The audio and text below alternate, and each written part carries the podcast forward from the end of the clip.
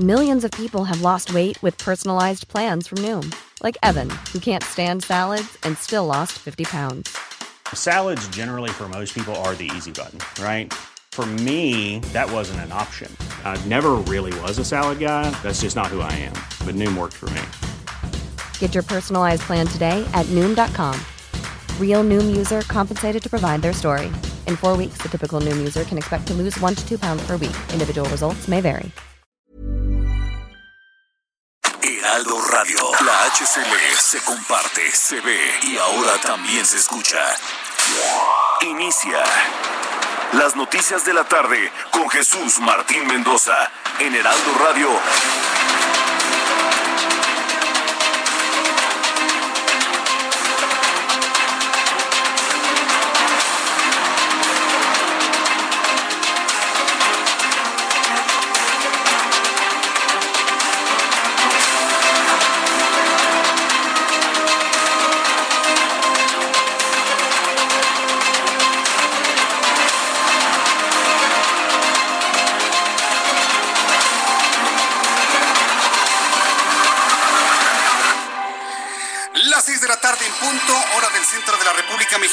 6 de la tarde, tiempo del centro, horario de verano.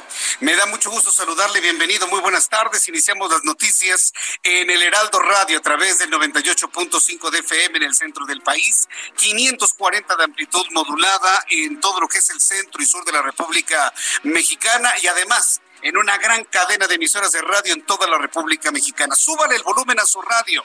Le saluda Jesús Martín Mendoza con las noticias más importantes hasta este momento. En este resumen de noticias le informo en primer lugar que el empresario gasolinero Juan Vera Carrizal fue detenido este lunes por elementos de la Secretaría de Seguridad Pública de Oaxaca. ¿Quién es este hombre?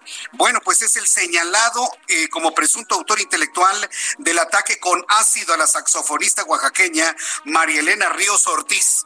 Qué bueno que dentro de esta contingencia de coronavirus también se generan otras informaciones que tienen que ver con la justicia y sobre todo castigar de manera ejemplar de manera severa a quienes están haciendo, cometiendo este tipo de tropelías.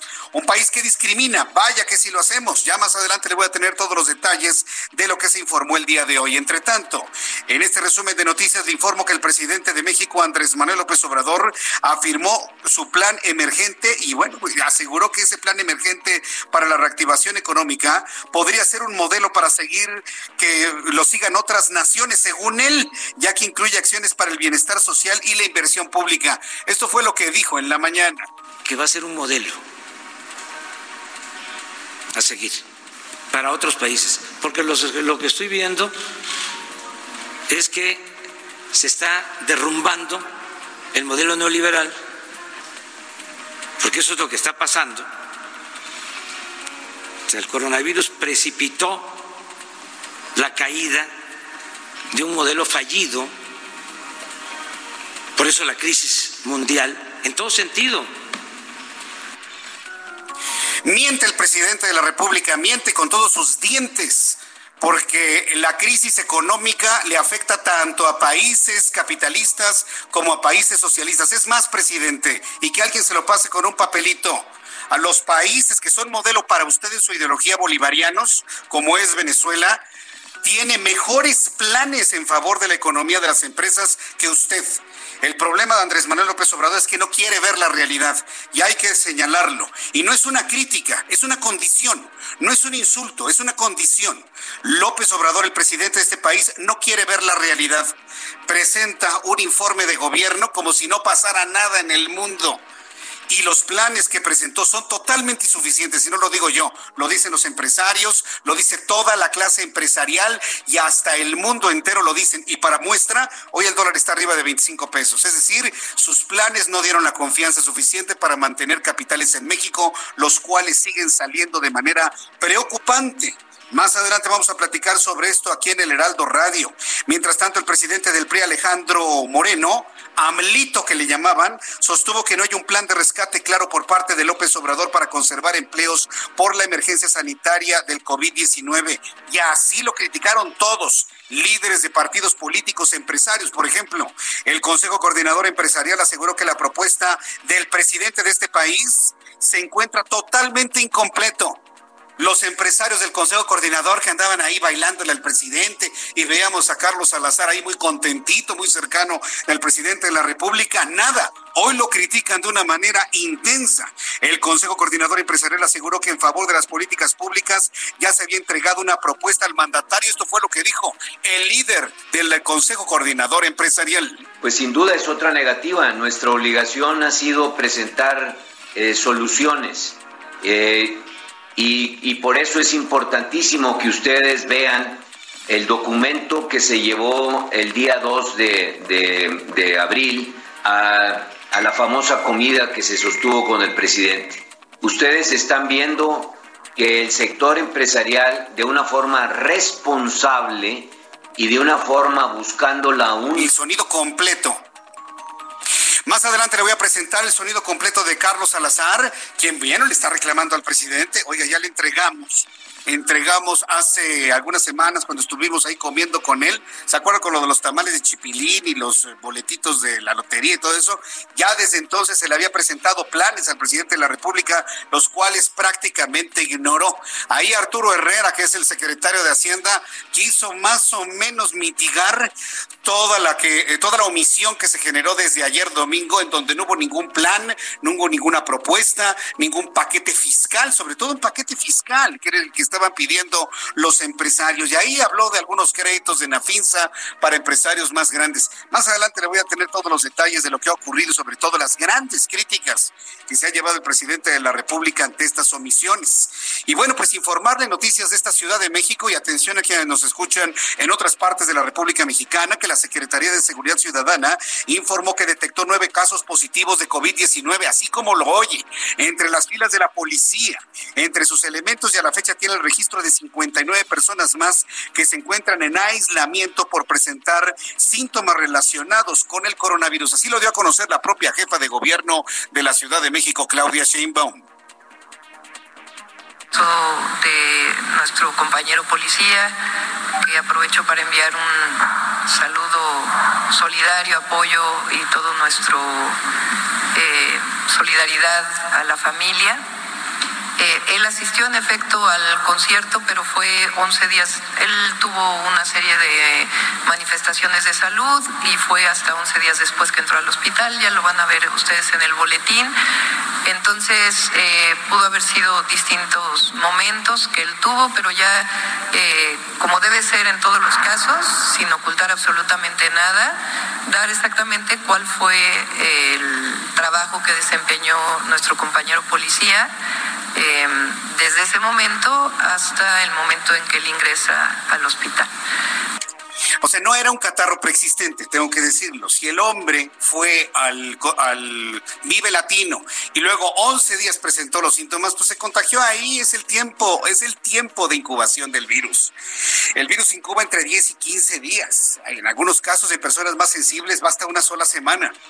Entonces estamos hablando de 7 a 14, 15 días cuando se manifiestan los síntomas del coronavirus, cuando se contagian de manera directa y ya de manera local. Lo platicaremos más adelante aquí en Heraldo Radio. También informo en este resumen de noticias que el gobierno de México reitera el llamado a todas las personas mexicanas a evitar viajes internacionales desde y hacia México por motivos no esenciales, como son los recreativos o de turismo, particularmente en Semana Santa. A ver, para las personas que andan diciendo que ya estamos de vacaciones de Semana Santa, y que se quieren ir a la playa, todas las playas de México están cerradas. No hay ciudades coloniales, no hay vacaciones en ninguna parte del mundo. Ay, voy a llevar a los niños a, a Disneylandia. No, está cerrado Disneylandia. Ah, los llevo a París. Está cerrado Disneylandia, París. Está cerrado el mundo. A ver, mexicanos y mexicanas que me escuchan entendamos que no hay vacaciones este año. Aunque estamos en la Semana Santa, esta es la Semana Mayor, hoy en un sentido ortodoxo para los católicos hoy es lunes santo, en un sentido muy ortodoxo, aunque se quieran ir a cualquier lugar, no hay restaurantes, no hay entretenimientos, no hay playas, no hay nada, pero en ninguna parte del mundo. Entonces es importante que entendamos lo que estamos viviendo a nivel mundial. Pero insisto, parece que esto es algo que se contagia, el no querer ver las realidades. Y para que vea usted las realidades, noticias internacionales, hace unas cuantas horas acaba de informar que Boris Johnson, primer ministro del Reino Unido y la cabeza más visible del Brexit, ha sido trasladado a la unidad de cuidados intensivos al haber empeorado su estado de salud, informó su portavoz en Downing Street. Vamos a escuchar lo que se informó el día de hoy.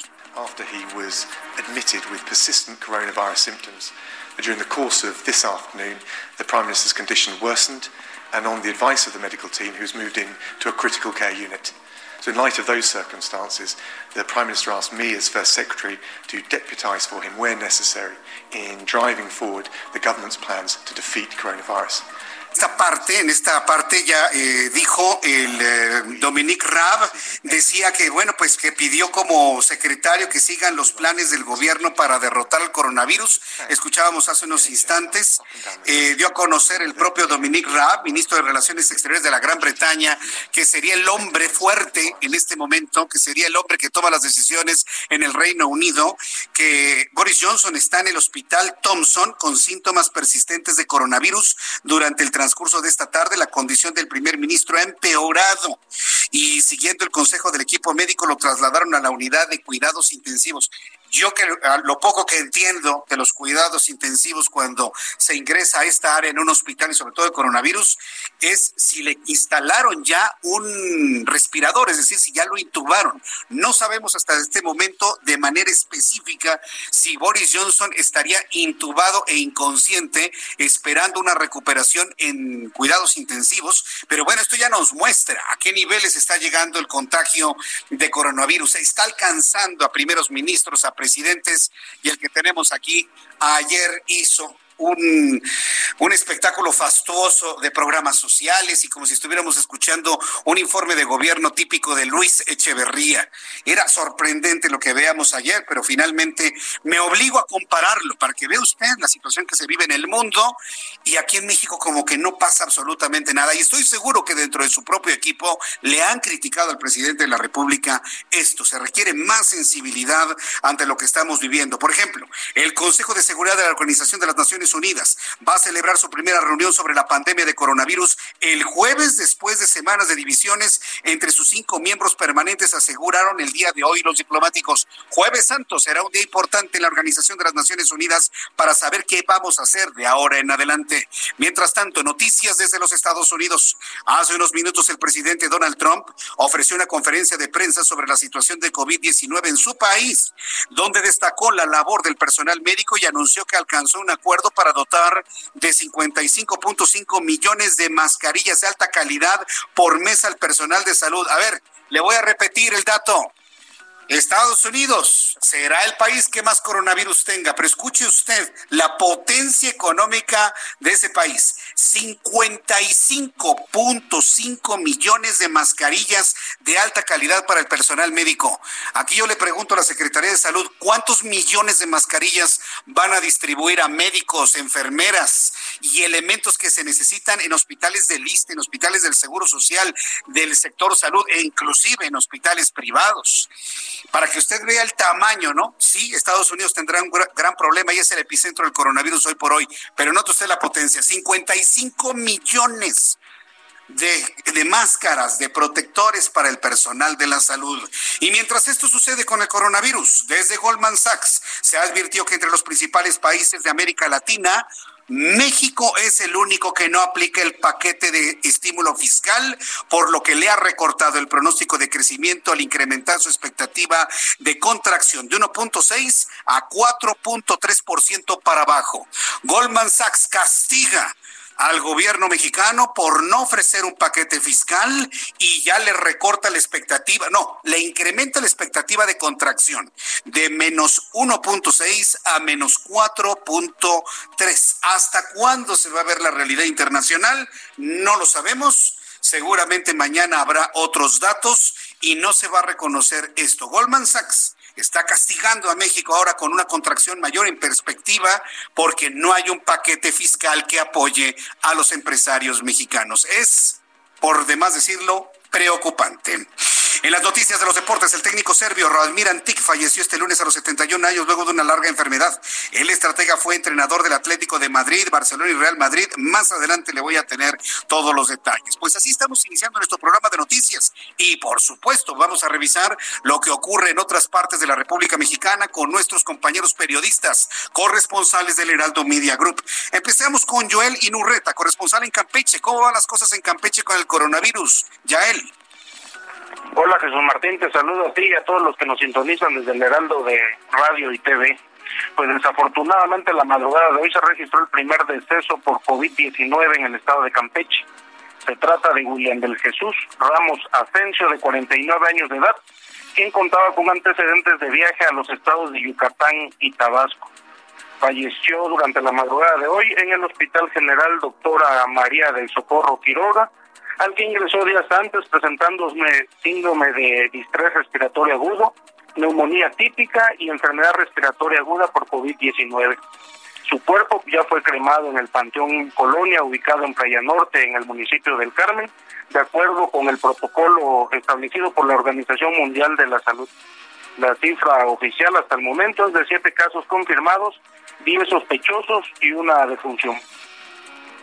Muy bien, Joel, pues estaremos muy atentos de todo lo que ocurre ahí en Campeche. Te envío un abrazo, saludos a nuestros amigos que nos escuchan por allá. Gracias. Gracias. Y de Campeche nos vamos directamente hasta Querétaro. Fernando Paniagua, nuestro corresponsal, nos informa sobre la estrategia de reactivación económica, cómo opina y cómo reacciona la iniciativa privada queretana. Adelante, Fer Paniagua, te escuchamos.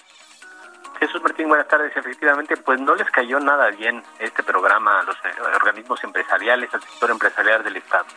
Hoy por la mañana todos los organismos empresariales del Estado, asociaciones de profesionistas, organismos sindicales y organizaciones eh, agropecuarias lamentaron la falta de sensibilidad del gobierno federal para implementar un programa emergente de reactivación económica real y que funcione. Mediante una carta abierta dirigida al presidente Andrés Manuel López Obrador, los organismos empresariales y las organizaciones de profesionistas locales se dicen decepcionados pues en el mensaje presidencial no se mencionó un plan que ayude a mitigar los estragos económicos ocasionados por el COVID-19. El programa, dicen en su carta, carece de una estrategia de activación económica tiene acciones no solo insuficientes, sino lamentables y preocupantes ante las necesidades del país. Estamos hablando de por lo menos 15 organismos que se eh, expresan de esta manera y que lamentan que las propuestas realizadas desde, desde, el sector productivo de todo México e incluso de organizaciones internacionales para mantener el mayor número de empleos en México no hayan sido tomadas en cuenta por el presidente Andrés Manuel López Obrador. Esta carta deja en evidencia el disgusto que tiene el sector empresarial, por lo menos en el Estado, de este anuncio que hizo ayer el, presidente de la República desde Palacio, de, desde Palacio Nacional. Muy bien, gracias por esta información, Fer Paniagua, estaremos muy atentos. Seguimos al tanto. Seguimos al tanto, ya están las reacciones de los empresarios queretanos, no traen nada el de... Es más, no hay paquete como tal. Claudia Espinosa, ella se encuentra en el estado de Puebla, me, eh, me informa que declaran desierta la licitación del Seguro Social para cuatro de seis artículos de emergencia COVID-19. Adelante, Claudia, te escuchamos.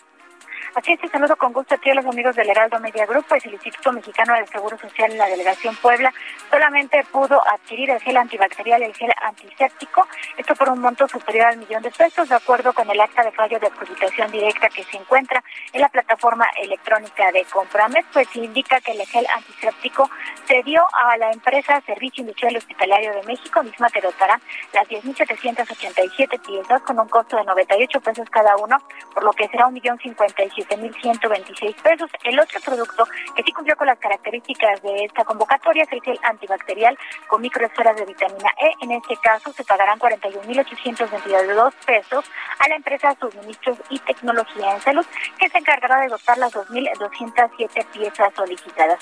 Sin embargo, no pudieron cubrir los jabones para uso prequirúrgico, tampoco los cubrebocas quirúrgicos, los protectores respiratorios y gafas protectoras, porque ninguna de las empresas que presentó las propuestas cumplida con las licencias sanitarias. Es la información desde Puebla. Gracias por la información, Claudia. Muy buena tarde. Hasta luego. Para que vea usted el problema que tenemos en México, mientras Estados Unidos tiene la posibilidad, la capacidad para poder comprar millones de cosas, ya no miles, millones de cosas, aquí nos hacemos cruces con dos, tres, cuatro o cinco. No puede ser. Y yo creo que esto espero que lo vea de manera concreta el propio eh, director del Instituto Mexicano del Seguro Social, que ha sido un hombre profundamente sensible a esas necesidades. Vamos a estar muy pendientes de ello. Mientras tanto, vamos con Alex Linares Arias, nuestro corresponsal en Acapulco. Qué gusto saludar a nuestros amigos en Acapulco que nos escuchan a través del 92.1 de FM. Lamentablemente en Acapulco no hay playas, pero tampoco, eh, pero se están dando saqueos en algunas tiendas. ¿De qué se trata esto, Alex? Adelante. Jesús Martín, buenas tardes, un saludo al auditorio. Un grupo de unos 300 vendedores ambulantes del puerto de Acapulco intentaron realizar un saqueo en el centro comercial con razón social Soriana, ubicado en la avenida Cuauhtémoc, la segunda vía más importante de comunicación en esta ciudad.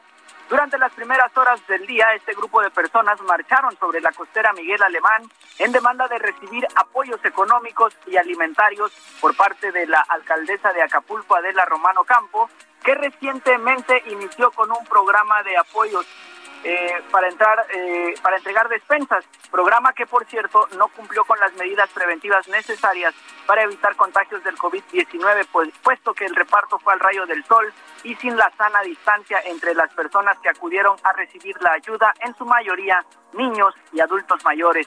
Las, los manifestantes llegaron hasta las escalinatas del ayuntamiento y posteriormente, luego de no ser recibidos por las autoridades municipales, se trasladaron a la tienda departamental en mención para intentar sacar, saquearla. Pero minutos más tarde arribaron elementos de la Marina Armada de México y de la Policía Municipal para impedirlo. Al final, los manifestantes, dos horas después, se retiraron de la avenida Cuauhtémoc y solamente quedó en un intento de saqueo. Este es la primer, eh, el primer intento que hacen los por saquear las tiendas departamentales en Acapulco. Cabe señalar que todas, absolutamente todas, Jesús Martín, todas las tiendas departamentales han tomado medidas preventivas desde hace una semana. Pues tienen vallas, tienen eh, maderas para evitar que la gente entre, pero la desesperación en el puerto de Acapulco se ha empezado a sentir.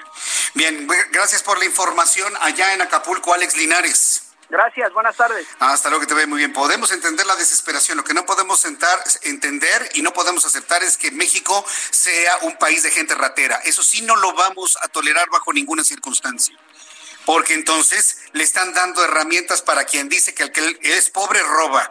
No, no, no, de ninguna manera. Podemos entender la desesperación, podemos entender, y el gobierno tiene que entender que la gente está desesperada porque muchos se les ha acabado el trabajo, porque no tienen dinero, pero de, ahí a convertirse en gente ratera, yo me sigo negando a creerlo. Y hay que decirlo así con esas letras, con esas palabras. México no se merece ser un país de gente ratera por una condición de crisis a nivel internacional. Son en este momento ya las seis de la tarde con 21 minutos. Saludo a mi compañero Alan Rodríguez, que nos tiene información de la vialidad en, esta, en estas calles de la Ciudad de México. Adelante, Alan. Muy buenas tardes, Jesús Martín. Tenemos un accidente vial en Avenida Viaducto Tlalpan y la incorporación a la autopista México-Cuernavaca. Se trata de un tráiler cargado con 16 toneladas de abarrotes, el cual terminó volcado sobre su costado derecho. Primeros reportes indicaron que el conductor estaba circulando con exceso de velocidad y falta de pericia, por lo que se registraron estos hechos. La caja del vehículo quedó recargada sobre la barda de un predio y esta caja, pues al interior de su cabina estuvo atrapado el operador quien fue liberado y pues eh, será trasladado a un hospital cercano con lesiones de consideración. Al momento en este punto tenemos presencia de bomberos y personal de tránsito de la Secretaría de Seguridad Ciudadana, quienes coordinan las maniobras para enderezar el vehículo una vez que sea vaciado y la carga sea traspalada. Es por lo pronto la información que tenemos, Jesús Martín. Muchas gracias por la información, Alan Rodríguez. Estamos al pendiente. Estamos al pendiente y saludo a Gerardo Galicia, nuestro compañero reportero. ¿Qué nos tienes, Gerardo? Adelante, te escuchamos. Muy buenas tardes. Reporte importante, Jesús Martínez, del corazón de la ciudad. Se han concentrado en ese punto varios centenares de meseros que trabajan de la Ciudad de México, muchos de ellos vienen del Estado de México a trabajar a la Ciudad de México. Se han estado manifestando a lo largo de la semana frente a Palacio Nacional en oficina de gobierno porque están pidiendo apoyo económico debido a la COVID-19 y a todas las restricciones que ha realizado el gobierno. Han cerrado algunos bares, han cerrado prácticamente todos los restaurantes. Ellos se ven muy afectados, ellos viven de las propinas y por algunos instantes, Jesús Martín, prácticamente ahorcaron el centro histórico, bloquearon eje central, Pino Suárez, 20 de noviembre, y prácticamente todas las calles cercanas a Palacio Nacional. Ya hubo diálogo con autoridades eh, del gobierno capitalino y se les ha ofrecido cerca de 800 pesos en, despensas. Esta situación se va eh, a negociar días más adelante con sus líderes. Tienen una nueva cita para el próximo 14 y por este motivo decidieron reabrir la circulación. Así que habrá que tomar en cuenta que las zonas mencionadas están completamente libres y únicamente queda cerrado el circuito del Zócalo. Correcto. Bueno, pues gracias por esta información, Gerardo. Es una información muy importante de ya un sector que empieza a reclamar un apoyo claro ahora que no tienen trabajo. Gracias, Gerardo. Claro que sí, excelente tarde. Excelente tarde. Gerardo Galicia está en el centro de la Ciudad de México, muy pendiente de la manifestación de los meseros. Muchos hombres y mujeres viven de las propinas, viven de lo que presiden los restaurantes y están cerrados los restaurantes. Esta semana le voy a presentar una entrevista con diversos empresarios de la restauración en México, de restaurantes, pues, me refiero, que de alguna manera han hecho programas para poder apoyar a meseros que no tienen en este momento trabajo. Les ofrecieron 800 pesos ahí el gobierno de la Ciudad de México. Bueno, pues a mí me gustaría que el gobierno federal les diera parte del dinero de jóvenes construyendo el futuro. A ver, ¿por qué no darle a los médicos, pasantes, meseros, 3.600 pesos al mes. Eso les ayudaría muchísimo. Y son personas que están trabajando, que están dando en este momento resultados para nuestro país. Es una propuesta. Es una propuesta lo que estoy comentando, que les den también y los incluyan en jóvenes construyendo el futuro a meseros, enfermeros, enfermeras, médicos, médicas, pasantes. ¿Por qué no incluirlos? Se necesita solidaridad en este país. Ha hecho ese llamado la Organización Mundial de la Salud y también la Organización de las Naciones Unidas. Sin embargo, bueno, pues el problema es no ver, no ver las realidades. Bueno, esta es la situación que vivimos en nuestro país. Así se encuentra nuestro país y el mundo. Tenemos una tarde muy intensa de noticias, así que no se separe un solo minuto del Heraldo Radio, por supuesto. Y hoy, siendo 6 de abril del año 2020, Abraham Arreola nos informa qué sucedía un día como hoy en México. Adelante, Abraham.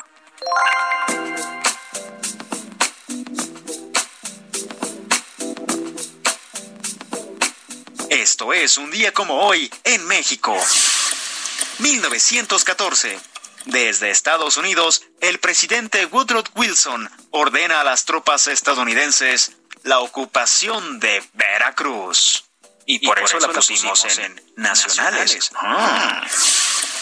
1813. Ah. José María Morelos y Pavón inicia el ataque a Acapulco. 1902. Juan Sarabia, Camilo Arriaga y Librado Rivera, liberales opositores al gobierno de Porfirio Díaz, fundan el periódico El Demófilo. Esto es un día como hoy en México. Un día como hoy, un día como hoy en México. Gracias Abraham Arreola por las efemérides. Importante recordar la historia para no caer luego en los problemas de no recordarla que somos bastante afectos aquí en nuestro país de eso. Bueno, pues vamos a revisar las condiciones meteorológicas para las próximas horas cuando ya el reloj marca las 6 de la tarde con 27 minutos. Antes de ir a los mensajes le informo cómo se van a comportar las condiciones del tiempo. Dice el Servicio Meteorológico Nacional que el Frente Frío número 48, canales de baja presión, inestabilidad atmosférica superior y el nuevo Frente Frío número 49 están haciendo su presencia en toda la República Mexicana. Sin embargo, en la zona centro del país estamos observando un sistema de baja presión que mantiene una estabilidad atmosférica pues preocupante porque se, se, concentran contaminantes. Afortunadamente no están circulando tantos automóviles y por eso no tenemos un problema de contaminación, pero ve usted la copa de los árboles, no se mueven.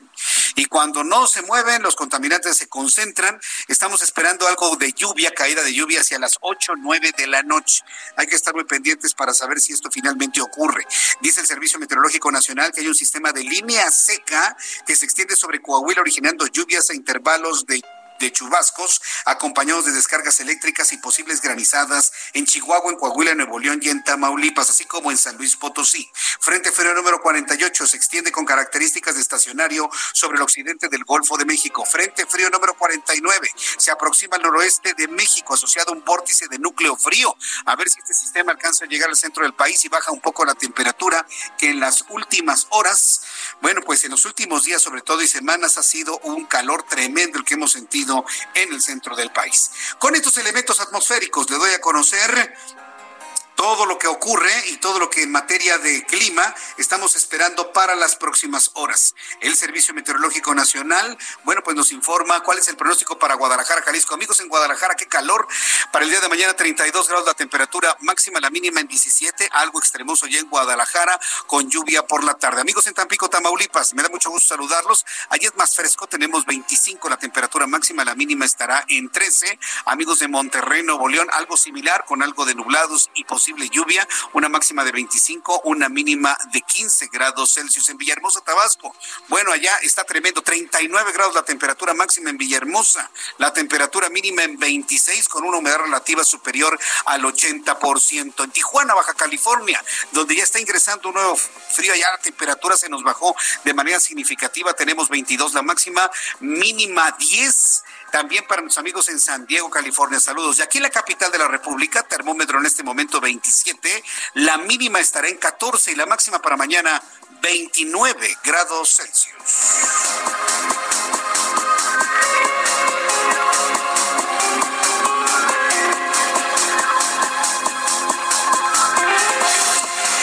Son las 6 eh, de la tarde con 29 minutos, las 6 de la tarde con 29 minutos. Para nuestros amigos que nos acaban de sintonizar, decirles, desde la semana pasada les informamos que regresábamos a nuestro horario de 6 de la tarde a 8 de la noche. Vamos a ir a los mensajes y de regreso le tengo toda la información de lo sucedido en Oaxaca. Ya le echaron el guante al tipo que quemó con ácido a la mujer saxofonista. Vamos a tener algunas reacciones del no paquete el no paquete fiscal del presidente López Obrador de ayer era previsible. Yo se lo dije el viernes.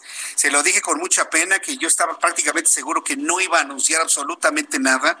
Había una gran expectación de que efectivamente anunciara algo interesante, algo importante el presidente, inclusive hasta sus principales críticos tenían esa confianza que el presidente se sensibilizara y anunciara un paquete importante. No lo hizo. Es más importante que el COVID su imagen personal ha estado multipresente en todos los medios. Eso es lo único que le importa aparecer en todos los medios, en toda la radio, en toda la tele, en toda la prensa, que la gente hable mal o bien de él. Estuvo el sábado en conferencia, estuvo el domingo en un mensaje, estuvo hoy en la mañana, al ratito se va de viaje. Qué preocupante, qué preocupante. Después de los anuncios le tengo toda esta información, le invito para que me escriba a través de mi cuenta de Twitter, arroba Jesús Martín MX. Escuchas a Jesús Martín Mendoza con las noticias de la tarde por Heraldo Radio, una estación de Heraldo Media Group. Heraldo Radio, la H que sí suena y ahora también se escucha. Escucha las noticias de la tarde con Jesús Martín Mendoza. Regresamos.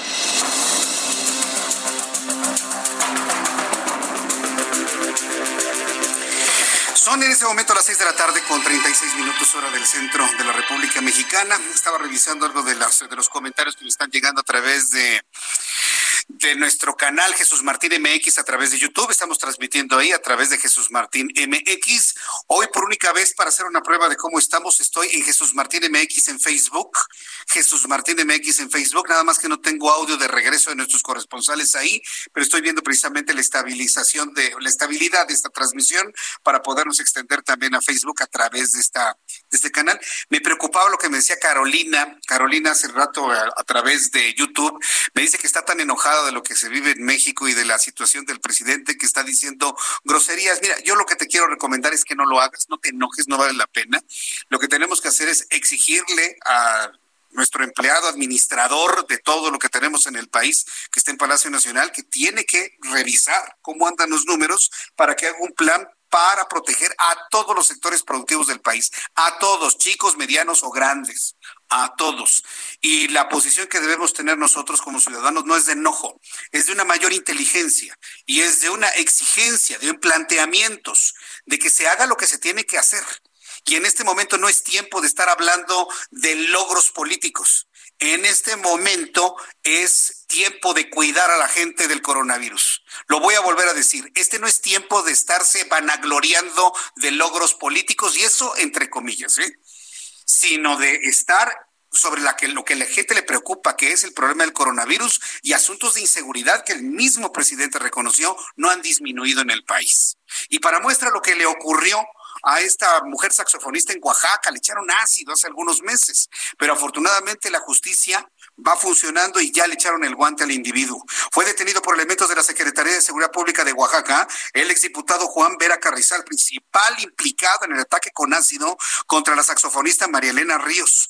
Por su parte, el gobierno de la entidad y su gobernador Alejandro Murat confirmó los hechos a través de su cuenta de Twitter y escribió en su cuenta, hemos detenido a Juan Antonio Vera Carrizal, quien fue encontrado, enfrentará la justicia por el terrible hecho de violencia cometido contra María Elena Ríos, joven saxofonista oaxaqueña. Al presunto implicado se le había emitido una ficha roja a través de la Interpol para su búsqueda internacional luego de septiembre, Ríos fue rociada con ácido mientras estaba con su mamá, quien también sufrió quemaduras. Cabe destacar que el pasado 2 de abril autoridades detuvieron a Charrés, quien supuestamente habría sido ordenado por Vera para que contratara a dos hombres que realizaran el ataque con ácido a la instrumentista María Elena Ríos Ortiz. Ya está detenido y ahora pues va a enfrentar a justicia y seguramente lo van a encerrar una buena cantidad de años en la cárcel. Y qué bueno que denunció mediáticamente María Elena Ríos, qué bueno que lo hizo.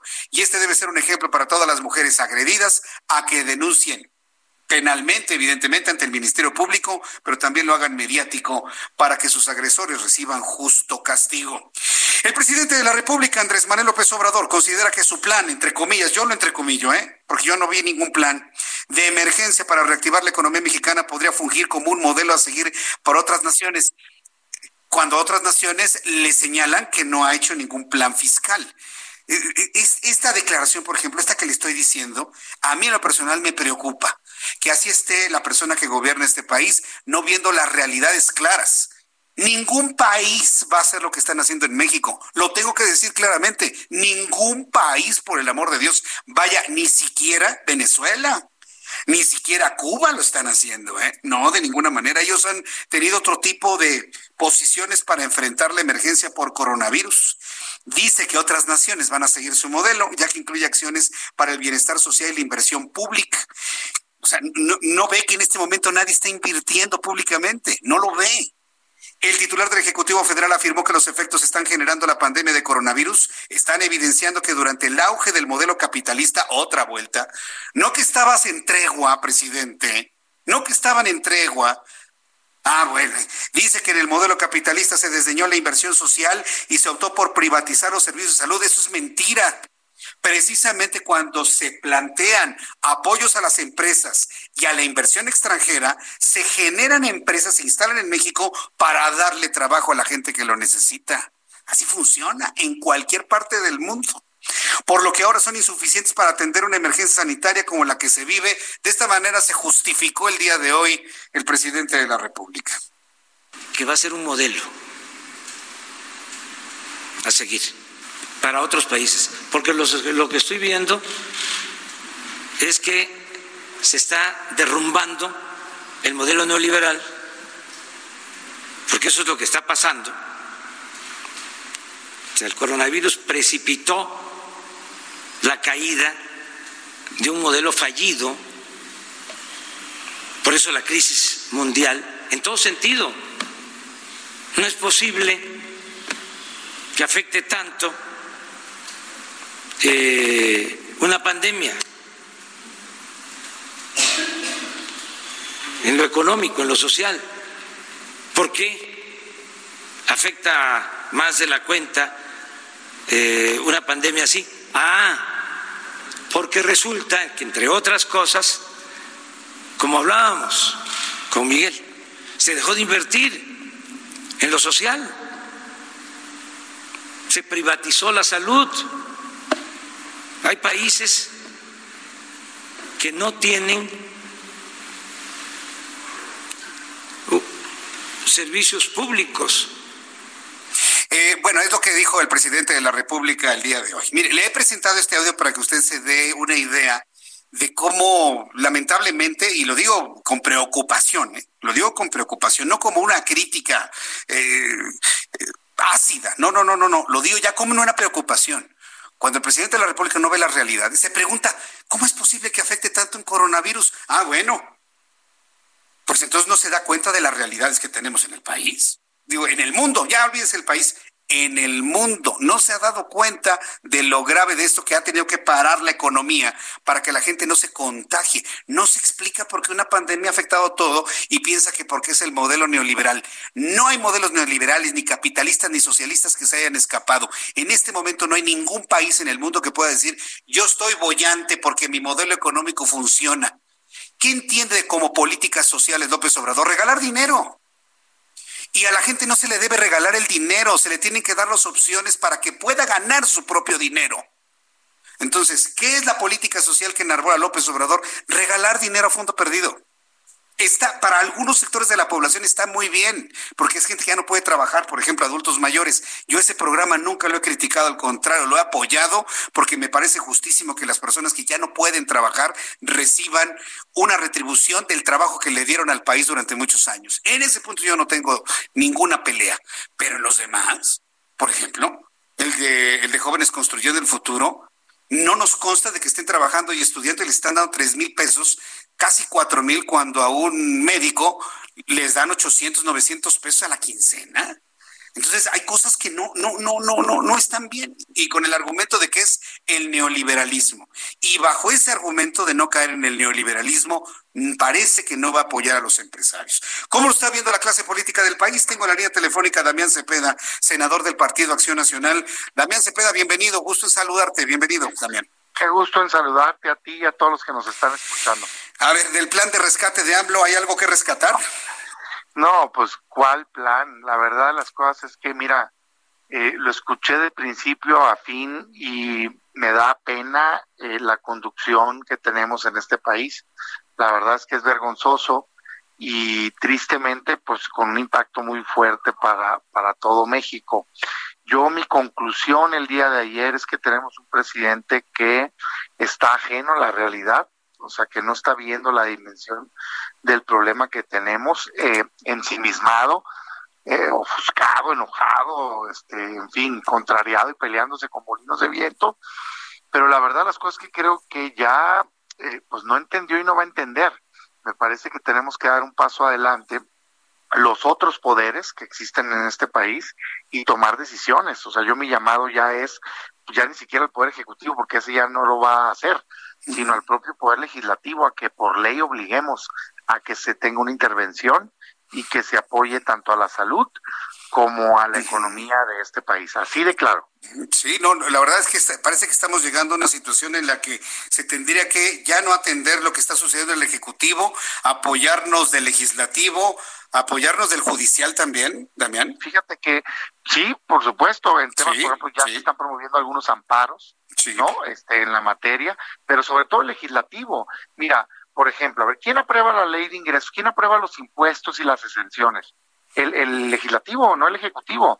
Aquí hay una sobredimensión del ejecutivo en México histórica, pero la verdad las cosas es que todo se puede obligar por ley. Entonces, ya ahorita lo que deberíamos estar haciendo es aprobar los apoyos que se requieren en este país por ley.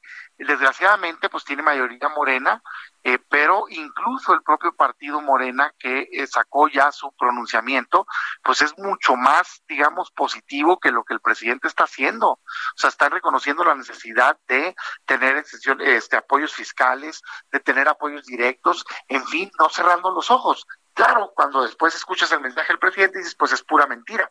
Pues yo lo que hago el llamado es a que ya se comporten como un poder autónomo, como se debe hacer. Bien, se, nos cortó la comunicación con Damián Cepeda. En unos instantes voy a tener nuevamente comunicación con él. Bien, no me extraña que se corten las comunicaciones así de esa manera, pero ha planteado lo que me parece muy rescatable, Damián Cepeda. No vamos a pelearnos, mire, no vamos a enojarnos. Si sabemos perfectamente bien cuáles son los problemas que hay en uno u otro lugar, bueno, pues entonces dejemos al señor López Obrador que él piense lo que guste. Vamos nosotros activándonos, ¿no? Vamos viendo en el legislativo, vamos viendo en el Poder Judicial, vamos viendo las alternativas que alguna Secretaría de Estado nos pueda otorgar para poder salir adelante. Digo, tampoco vamos a estar dependiendo, tampoco vamos a estar dependiendo de lo que decide una sola persona. Yo creo que la sociedad en general, Damián Cepeda, con estas alternativas que tú has planteado, yo creo que la sociedad en general, solos nosotros con el, el legislativo, con el apoyo del judicial, la sociedad en general, los empresarios, vamos a poder salir adelante nosotros solos si no tenemos el apoyo del Ejecutivo. Eso es lo que debo entender. Es triste, es lamentable, porque se vota al Ejecutivo precisamente para tomar decisiones. Pero sí, sin, sin duda se puede y no hay, y no lo va a entender. Mira, eh, eh, está lleno de contradicciones su mensaje. Por un lado se avienta un rollo, un informe que, que yo de veras lo estaba escuchando y dije, está desfasado con la realidad. Sí, no necesitamos esos informes actualmente, ¿no? Pues claro que no, pues hay momento para eso, ahorita no.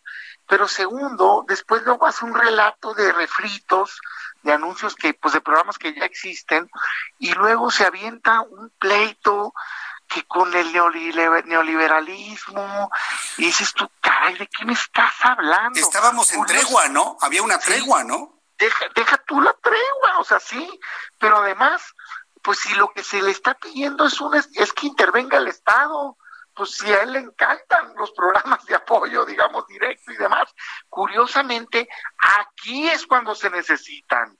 O sea, si cerraste las empresas, porque no cerraron por gusto, cerraron porque les ordenaste cerrar. Eh, por el tema de salud, que por cierto es correcto, pues no están vendiendo, ¿verdad? Entonces, ¿qué haces con la gente? Vamos a suponer el 60% de los informales que los mandaste a su casa, que no tienen un patrón, ¿quién les va a pagar? ¿Cómo come esa gente? O sea, necesita que el Estado mexicano intervenga y sustituya ese ingreso. Las, el formal igual, pues. O sea, si, si están cerradas las empresas, pues no importa cuántos videos hagan, no importa que ellos digan, no, ordenamos que se paguen completos los salarios, pues si no es que no quieran, van a pues quebrar los negocios, pues, y, y muy a gusto ellos, el gobierno, no quiere ni siquiera dar plazos para el pago de impuestos, no quiere hacer apoyos fiscales, y se le hacen planteamientos de, del ingreso básico universal, por ejemplo, como le quieran llamar, de, de una transferencia emergente, ¿no? Para ayudar en este momento, y dicen que no. Y luego cita a Estados Unidos, ¿no? Cita a Roosevelt.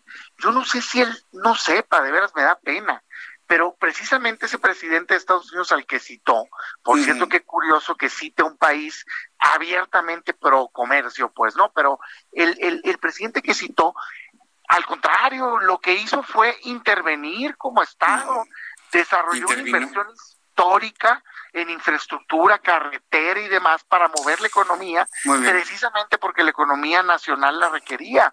Y si te vas a lo que está haciendo Estados Unidos, le están dando, ¿sabes cuánto? 1.200 dólares a cada adulto que gane menos de 75 mil dólares al año ahorita y 500 a los menores de edad. En Canadá le están subsidiando 75% el salario de las empresas para que no despidan gente. En Alemania están pagando el 60% del salario de los trabajadores que fueron suspendidas las labores, que los Pues mandaron a casa. Damián, pero eso es neoliberal, eso es neoliberal, eso es neoliberalismo y no lo va a hacer nunca mientras vea ese tipo de planes como neoliberales, Damián. Fíjate que me apena mucho, pero pareciera que el presidente cree que el gobierno genera empleos y el gobierno no genera empleos. No genera empleos, claro. Los empleos los genera la empresa, pero particularmente la, micro, pequeña y mediana empresa. Pareciera que él cuando pone sus ejemplos siempre trae en mente al grande empresario que se está riendo con la riqueza y la abundancia. No, señor. La mayoría de los empleos, siete de cada diez, los generan la micro, pequeña y mediana empresa. Y si hoy el Estado mexicano no apoya al trabajador y a la micro, pequeña y mediana empresa, México va a quebrar. Y si México quiebra, la gente no va a tener un trabajar. Yo por eso ya digo, a ver, a pesar del presidente hay que hacer esto. Mi llamado es ya no al Ejecutivo, al Legislativo, a que por Bien. ley A los otros poderes. que se den los apoyos a México. Es momento de definirse, o estás a favor de México o no. Damián Damián Cepeda, agradezco mucho estos minutos de comunicación con el Heraldo Radio. Fuerte abrazo y nos mantenemos al pendiente de cómo va toda esta situación. Gracias, Damián. Muchas gracias, un saludo. Un saludo, que te vaya muy bien. Senador del Partido Acción Nacional, hace una propuesta que me parece muy, muy, muy, muy atendible. Si no hay respuestas de una parte del Ejecutivo, bueno, pues entonces vayamos al Legislativo, al Judicial, lo que tenemos nosotros en nuestras manos. La cosa es que nosotros como país, yo creo que 120 millones somos más que uno, podemos salvar a nuestro país organizándonos nosotros mismos, por supuesto. Eso es lo que se ha planteado de alguna manera. Si nos organizamos, también podemos evitar de que algunas personas abusen en los precios. Ya empiezan a subir los precios de manera inexplicable, injustificada. Y bueno, pues tengo comunicación con Salvador Guerrero Chiprés, presidente del Consejo Ciudadano para la Seguridad y la Justicia de la Ciudad de México, ya que este consejo junto con la Profeco van a evitar el aumento injustificado de precios. Salvador Guerrero Chiprés, bienvenido, muy buenas tardes. Eh, buenas tardes, Jesús Martín. Sí tuvimos esta conversación con el titular de la Profeco. Me da gusto saludarte y que tengas muy buena semana. Gracias, igualmente. Bueno, pues que esta es una labor que me parece muy interesante en el ánimo de organizarnos los ciudadanos para evitar que las cosas sigan costando lo mismo que antes, Salvador. ¿Cómo lo van a hacer? Bueno, en principio, en el diálogo que sostuvimos en el acuerdo que tenemos con Eduardo, perdón, con Ricardo Schiffer, que es el titular de la Profeco, el planteamiento que hicimos es que hay que difundir claramente que los precios promedio de los productos básicos no tienen por qué modificarse. Y tú, Jesús Martín, que tú eres eh, un periodista y que conoces de, de la historia reciente de México, recordarás que en los años 80 hubo una lógica de control de precios y también previamente que no funcionó. Entonces, no se trata de controlar los precios, pero también se trata de reconocer que a diferencia de los años 80, las capacidades productivas de México son enormes y sí hay capacidad de abasto de todos los productos básicos. Sobre la base de esta consideración es que Ricardo y el Consejo Ciudadano, me refiero a Ricardo Schiff, el Procurador Federal del Consumidor, acordamos promover a través de la línea de ellos y nuestra línea telefónica, que es el 55 5533 5533, cualquier denuncia que tenga que ver con estos abusos de los que tú estás eh, hablando. Eh, ahora, una vez que se hace la denuncia, ¿qué tan rápido actúan? ¿Qué tan rápido van y san, eh, sancionan, cierran? Eh, ¿Cómo lo van a hacer? El acuerdo es que de inmediato, en cuanto se presente una petición nuestra, ellos les darían seguimiento. Y también a nivel macro, en cualquier parte del país, si hay una capacidad de producción de huevo, de pollo, de tortilla, de las cosas básicas que son sopa, aceite, atún, de esas de esos materiales básicos, eso que se llamaba en esos en esa época la canasta básica, eh, sí tiene que haber una respuesta tanto institucional a nivel de las corporaciones que pudieran estarse, que esperemos que eso no ocurra, que pudieran estarse negando a colocar sus productos en el mercado. Entonces, el planteamiento es básicamente que ciudadanos e instituciones, en este caso la Profeco, ayudemos todos a que considerando que hay una situación de urgencia sanitaria, pero también una capacidad productiva muy potente del país, pues que no haya ninguna este ningún abuso, que no se pasen de rosca como gusta decir el titular de la Profeco. Bien, pues entonces esto empieza ya cuanto antes, ¿verdad? De manera inmediata. Esto ya empezó y se puede ser eh, efectivo en el momento que nos llamen nosotros pasamos la llamada y entonces verificamos qué es lo que ocurre con ella. Bien, pues Salvador Guerrero Chiprés, yo agradezco mucho estos minutos de comunicación con el Heraldo Radio. Vamos a estar muy pendientes con ustedes y la próxima semana nos volvemos a comunicar, volvemos a platicar para ver cómo va esta colaboración Profeco Consejo Ciudadano de denuncia de, de aumentos de precios injustificados. Muchas gracias, Salvador. Muchas gracias por el espacio, Jesús Martín. Que tengas muy buena semana. Gracias, muy buenas tardes. Bueno, pues hemos conversado con Salvador Guerrero Chiprés en esta idea que nos ha planteado el Partido Acción Nacional y que de alguna manera usted y yo hemos compartido de empezar a tomar nosotros en nuestras propias manos las acciones de solución para que no se nos caiga el país en las manos. Vuelvo a decirlo, 120 millones de mexicanos somos más que uno. Bueno, pues organicémonos nosotros, cuidemos nuestro empleo, cuidemos lo que podamos cuidar, evidentemente. Pidamos al legislativo que genere las ideas necesarias para proteger la empresa. Apoyémonos con el Poder Judicial para podernos proteger de cualquier tipo de abuso. Y esto nos ayuda también. Mientras los productos sigan costando lo mismo ayer que hoy, con una vigilancia de la Profeco y una vigilancia del Consejo Ciudadano a través de eh, Salvador Guerrero Chiprés, bueno, pues podremos tener la garantía de que no nos van a subir el precio de las tortillas, del huevo, de la carne de pollo y otro tipo de productos básicos fundamentales para la alimentación de todos. Debemos reconocer algo y quiero que se reconozca antes de que vayamos a los mensajes. El eh, mecanismo productivo y de abasto de alimentos está funcionando perfectamente bien, afortunadamente. Usted va a un lugar quiere comprar alimento y lo encuentra. Quiere comprar medicamento, lo encuentra está todo funcionando en ese sentido y vamos a mantenerlo como sociedad así. Vamos a mantenerlo así. Y la forma de mantenerlo como sociedad es no acaparando. Porque si usted compra y acapara, entonces genera desabasto y eso sube el precio.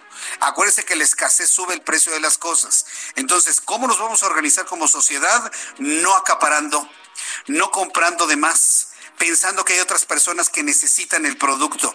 Esa es una forma de organizarnos como sociedad ante, bueno, pues las ausencias que ya conocemos, evidentemente usted y yo. Vamos organizándonos todos y vamos cuidando que nadie abuse de los precios y que nadie acapare. Y de esa manera, mire, vamos a tener alimento, vamos a tener agua, vamos a tener medicamento el tiempo que dure esta crisis. Vamos a ir a los anuncios.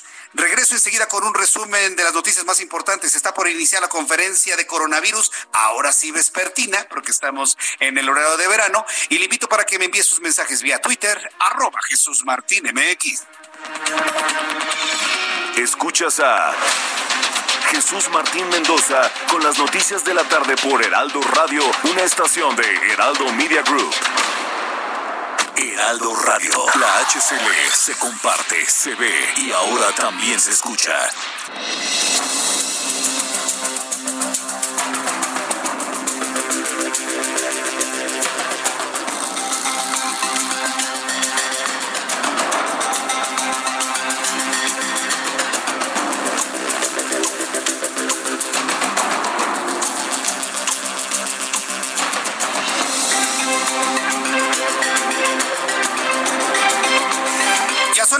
Con 2, las 19 horas con 2 minutos hora del centro de la República Mexicana. Le presento un resumen con las noticias más importantes. Ha iniciado ya la conferencia vespertina sobre coronavirus en el Palacio Nacional. En unos instantes le voy a dar a conocer la actualización de los casos de coronavirus y de personas fallecidas en nuestro país. Lamentablemente ha subido el número de personas fallecidas en México de manera importante, pero en unos instantes le voy a tener esta actualización que nos va a dar el gobierno federal en unos instantes más. En este resumen de noticias, le informo que la Cámara de Diputados entregará al secretario de Hacienda, Arturo Herrera, un paquete de propuestas consensuadas para enfrentar la crisis económica de COVID-19. Así lo acordaron integrantes de la Junta de Coordinación Política y la presidenta de la mesa directiva, Laura Rojas. Esto es muy importante. Es precisamente lo que nos decía Damián Cepeda en entrevista. Bueno, pues ante la falta de un acuerdo desde el Ejecutivo, ya sabe usted quién está en el Ejecutivo, los diputados le van a entregar al secretario de Hacienda una serie de propuestas para poder apoyar la economía mexicana. En el encuentro virtual, Arturo Herrera también les informó que sí habrán créditos para el sector formal e informal por 25 mil millones de pesos. Además, explora la posibilidad de tomar medidas adicionales a las anunciadas por el presidente del país si los cambios de la economía lo demandan. Entonces ya los legisladores están tomando en sus manos la toma de decisiones sobre paquetes fiscales y económicos para los empresarios que se están proponiendo directamente a la Secretaría de Hacienda. Mientras tanto, le informo que la secretaria de Gobernación, Olga Sánchez Cordero, considera que durante esta emergencia sanitaria ha salido lo mejor y lo peor de los seres humanos en casos como discriminación y exclusión de personas por, con COVID-19 y el mismo personal médico. Debo decirle que la secretaria Olga Sánchez Cordero tiene razón. Han salido los verdaderos demonios de la sociedad mexicana y nos hemos dado cuenta que los mexicanos discriminan más que los propios neonazis en Alemania es sorprendente, pero la forma en la que han sido violentadas las enfermeras no tiene nombre. Además, calificó de injusto los señalamientos de quienes aseguran que el gobierno le entró tarde a las medidas para contener el COVID-19. Además, sostuvo que el gobierno actuó a tiempo y con una estrategia basada en los datos técnicos. No fue antes ni después, dijo, fue en el tiempo que consideró el quédate en casa. Yo le invito a usted a que vea estos videos y declaraciones de médicos que aseguran que hay muchos casos que no han sido diagnosticados. La Dirección General de Epidemiología confirmó que ya son 117 casos de sarampión en la Ciudad de México, Estado de México y Campeche, de los cuales 69 son hombres, 48 mujeres, 20 reportaron tener antecedentes de vacuna, pero con un esquema incompleto. Dos trabajadores de la Secretaría de Cultura Federal murieron debido a COVID-19. Dos trabajadores de la Secretaría de Cultura murieron por COVID-19, informó la dependencia. Los empleados laboraban en el edificio ubicado en Paseo de la Reforma 175 en la capital del país, por lo que sus compañeros están siendo monitoreados por autoridades sanitarias. También le informo que el gobierno de México reitera el llamado a todas las personas mexicanas a evitar viajes internacionales desde y hacia México por motivos no esenciales como son los recreativos o el turismo, particularmente durante esta Semana Santa. En pocas palabras, no hay vacaciones, las vacaciones no existen. No hay vacaciones por primera vez en mucho, mucho tiempo. Silvano Aureoles, gobernador de Michoacán, anunció que el subsidio al impuesto sobre la nómina para todas las empresas del Estado, la medida aplica para todas las pymes, sea cual sea su actividad comercial o productiva y con alcance hasta el mes de junio y julio. Aureoles apeló al apoyo de los empresarios para que hagan un esfuerzo por conservar las fuentes de empleo de 155 mil trabajadores en el Estado. También informa Perú evalúa ya decretar un toque de queda total este jueves y viernes de Semana Santa para obligar a la población a permanecer en sus casas y mitigar el aumento previsto en los casos de coronavirus. Esta propuesta es evaluada por las autoridades en momentos en que Perú entre en dos semanas consideradas cruciales sobre la propagación del mortífero virus. Perú registraba hasta el momento 2.561 contagios, 93 muertos desde que se detectó el primer caso hace un mes. Estas son las noticias en resumen. Le invito para que siga con nosotros. Yo soy Jesús Martín Mendoza.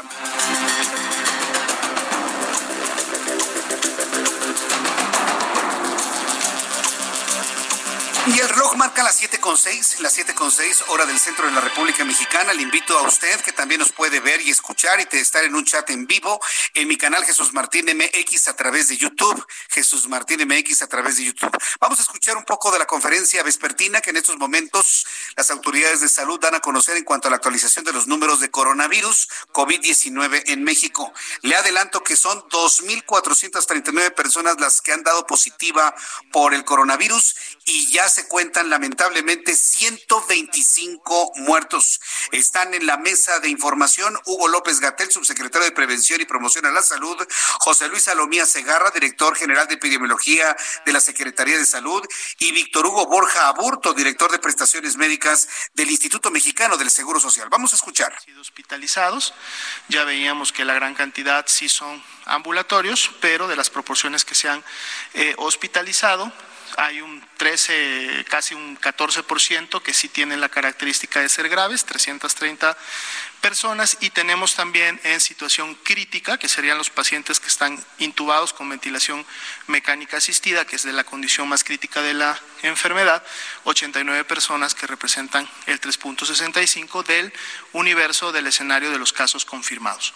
En la siguiente diapositiva empezamos a ver ya la distribución de las defunciones, se mantiene la tendencia a mayor edad, tenemos mayor carga de, defunciones, recordemos que este ha sido un factor de riesgo que siempre se ha identificado y en este caso sí las eh, tres cuartas partes de las personas que han fallecido han sido hombres. Aquí tenemos también sí una tendencia que se va hacia este, hacia este grupo.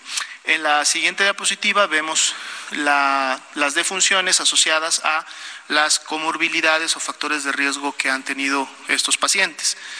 Hipertensión, diabetes y obesidad destacan eh, pronunciadamente, son las que más han estado presentes en la comorbilidad y recordando que casi el 80% de las defunciones inclusive han tenido dos comorbilidades asociadas, no solamente una comorbilidad. Entonces, Estamos escuchando a José Luis Salomía Segarra, quien es el director de epidemiología de la Secretaría de Salud. Yo sí quiero reconocerle a José Luis Salomía el, el manejo de los datos. Digo, independientemente de cualquier eh, intencionalidad que hay en el sentido de mantenernos a la luz del mundo como un país que no tiene tantos casos o con menos muertos, pues eh, hemos visto, yo en José Luis Salomía he visto un manejo de la información muy clara, muy precisa, muy puntual. Hugo López Gatel está más a lo que diga el presidente de la República, aunque es un técnico bastante informado sobre la situación, que el día de hoy se reporta de la siguiente forma, 2.439 personas con coronavirus en México. 6.295 sospechosos, 11.741 negativos, 125 muertos. 125 muertos, lo que ha informado en estos momentos la Secretaría de Salud. ¿Cómo estamos en el mundo? Bueno, pues en el mundo hay un millón doscientos diez mil novecientos cincuenta y seis personas con coronavirus. La tasa de letalidad ya se encuentra en 5.6%.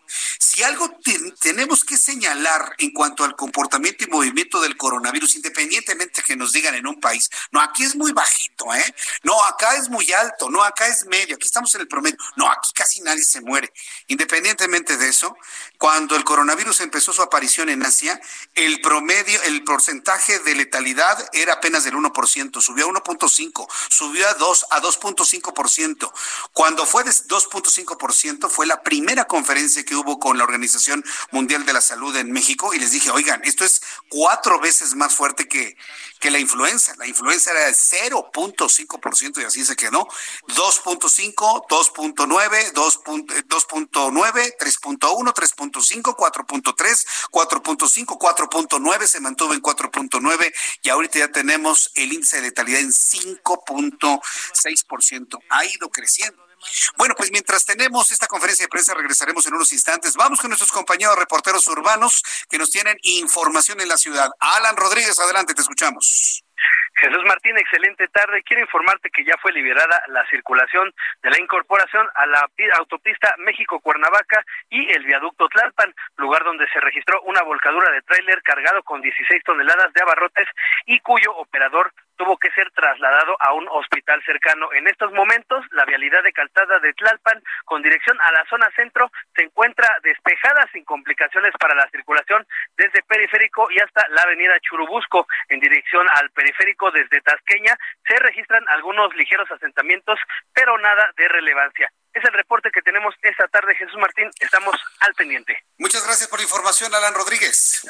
Gracias, excelente tarde. Excelente tarde. Vamos con mi compañero Gerardo Galicia, que nos tiene más información. ¿En dónde te ubicas, Gerardo? Adelante. En la zona centro de la capital, Jesús Martín, ya con buenas noticias en materia de vialidad. La recomendación es quedarse en casa, pero para nuestros amigos que salen a las calles de la Ciudad de México ya pueden llegar sin mayor problema al centro histórico sobre la avenida 20 de noviembre, la calle 5 de mayo, la avenida Pino Suárez queda completamente libre, toda vez que los meseros que se manifestaban en este punto se han retirado por completo, aceptaron mesa de diálogo para el próximo eh, día 14 y por este motivo liberan la circulación y todas las calles que habían tomado hasta hace algunas horas. Así que si se dirigen al centro histórico de la Ciudad de México en general, las calles están completamente libres, se puede transitar bastante, bastante bien pero únicamente la recomendación será no exceder los límites de velocidad. Y por lo pronto, Jesús Martín, el reporte.